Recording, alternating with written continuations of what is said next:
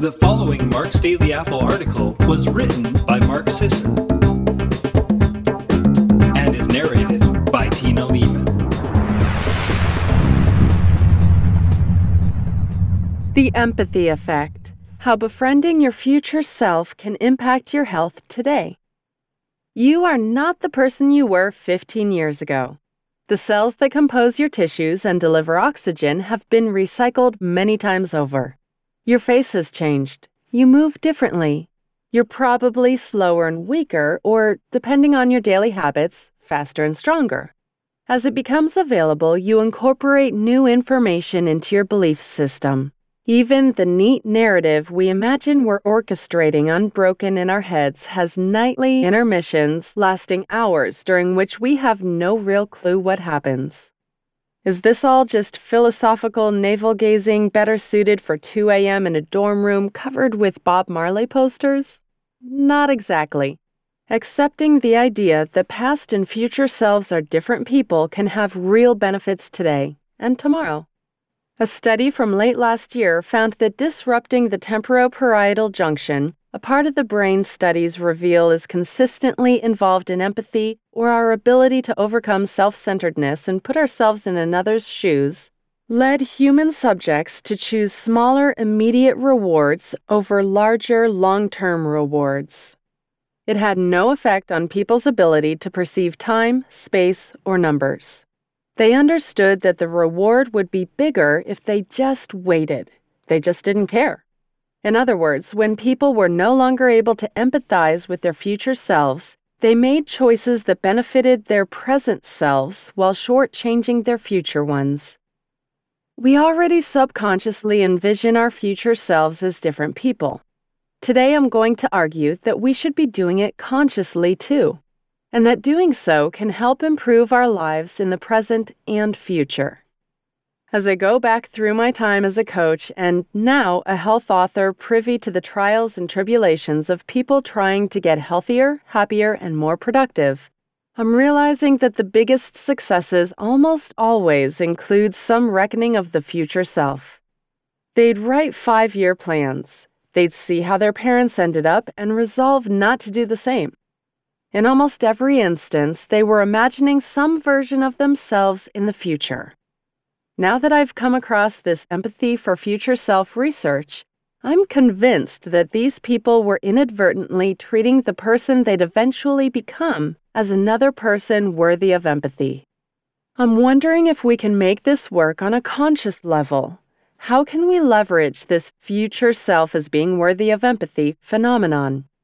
I've got six ideas. Number one, write a back blurb for the novelization of your dystopian future. Dystopian futures are huge these days. From zombie wastelands and father and son duos trudging through ruined Americas, to shiny high tech societies where every whim is satisfied but the soul's, popular culture assumes the future is bleak and horrifying. Imagine, for the purpose of this exercise, that your future is also bleak and horrifying. Someone's writing a book about it, and you have to write the back blurb that lays out the basics the setting, the protagonist, the main conflict. We all have fears about our future.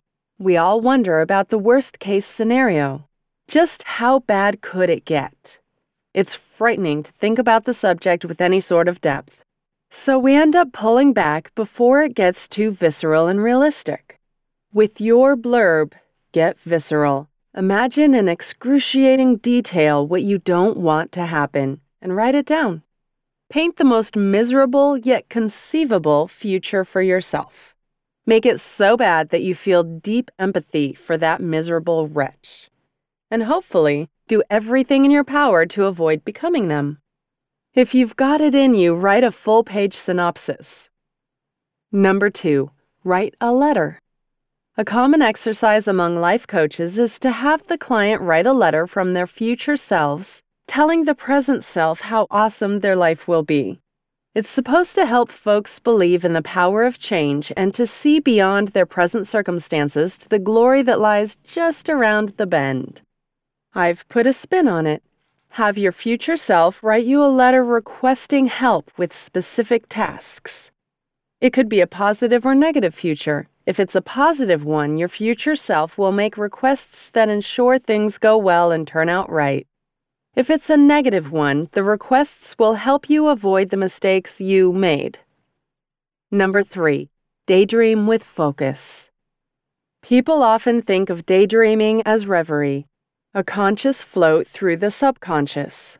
And most of the time, you really do drift from thought to thought to fantasy to thought to imagery. It's a pleasant way to de stress, relax your racing mind, and potentially stumble upon an interesting revelation or insight. To increase empathy for your future self, go into your daydream session with a purpose. Imagine yourself a year, two years, ten years into the future. Imagine you're living the best life possible. How much do you weigh in the future? What's in your refrigerator? How much can you squat? Don't steer things too much in one direction or another. Just see what you are up to in the future. Investigate the details, ask questions, and then return to waking life. Debrief yourself. How'd it look? Did you like what you saw? How do you feel about your future self? What can you do differently today to realize or avoid the future you witnessed? Think of it as a mini vision quest that occurs entirely inside your head. Hallucinogenic toad secretions and five day long fast in the desert optional. Number four, ask how does this affect my future self? I don't suggest you ask this question before every action. You'd end up paralyzed if you had to figure out the long term ramifications of wearing the jeans or the slacks. But the ones with clear impact, the should I get up and go to the gym or squander another hour staring at my phone in bed, the oh man, the salt and vinegar kettle chips are on sale moment, ask the question. We probably already kind of do this on some level. And I bet those who ponder this question on a subconscious level most often are the ones who have the most success and make the right decisions. Some people might never consider doing so on their own, but will after listening to this. So consider this post a trigger. Ask the question. Oh, and be sure to answer it to the best of your ability. Number five, try self authoring. I heard Jordan Peterson on Joe Rogan's podcast a few months back, and he really resonated with me. A clinical psychiatrist and psychology professor at the University of Toronto, Peterson studies myth, meaning, truth, personality, and self improvement. His lectures, which he posts to YouTube, get rave reviews. He's got an extremely unique take on religion, tradition, and how it all relates to scientific facts. Peterson also has a product called the Self Authoring Suite. It has three components past, present, and future. For each, you complete a series of writing exercises designed to help you identify, understand, and eventually realize what you want out of life. There appears to be a good deal on the whole shebang right now, but you can also buy the components separately.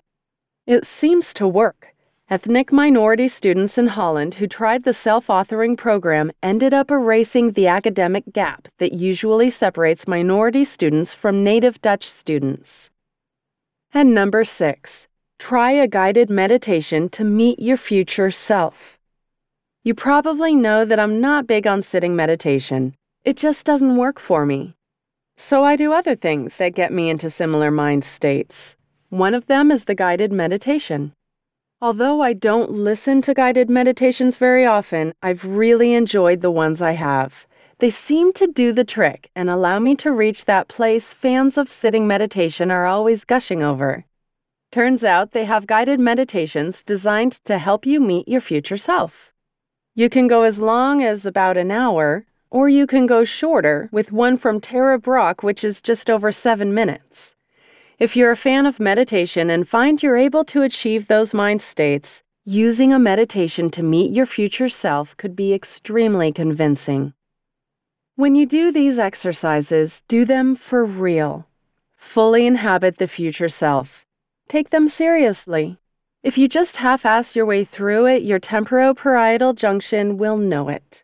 If this is going to work, you have to commit and really feel empathy for the future self. Thank you so much for listening today. Have a wonderful day.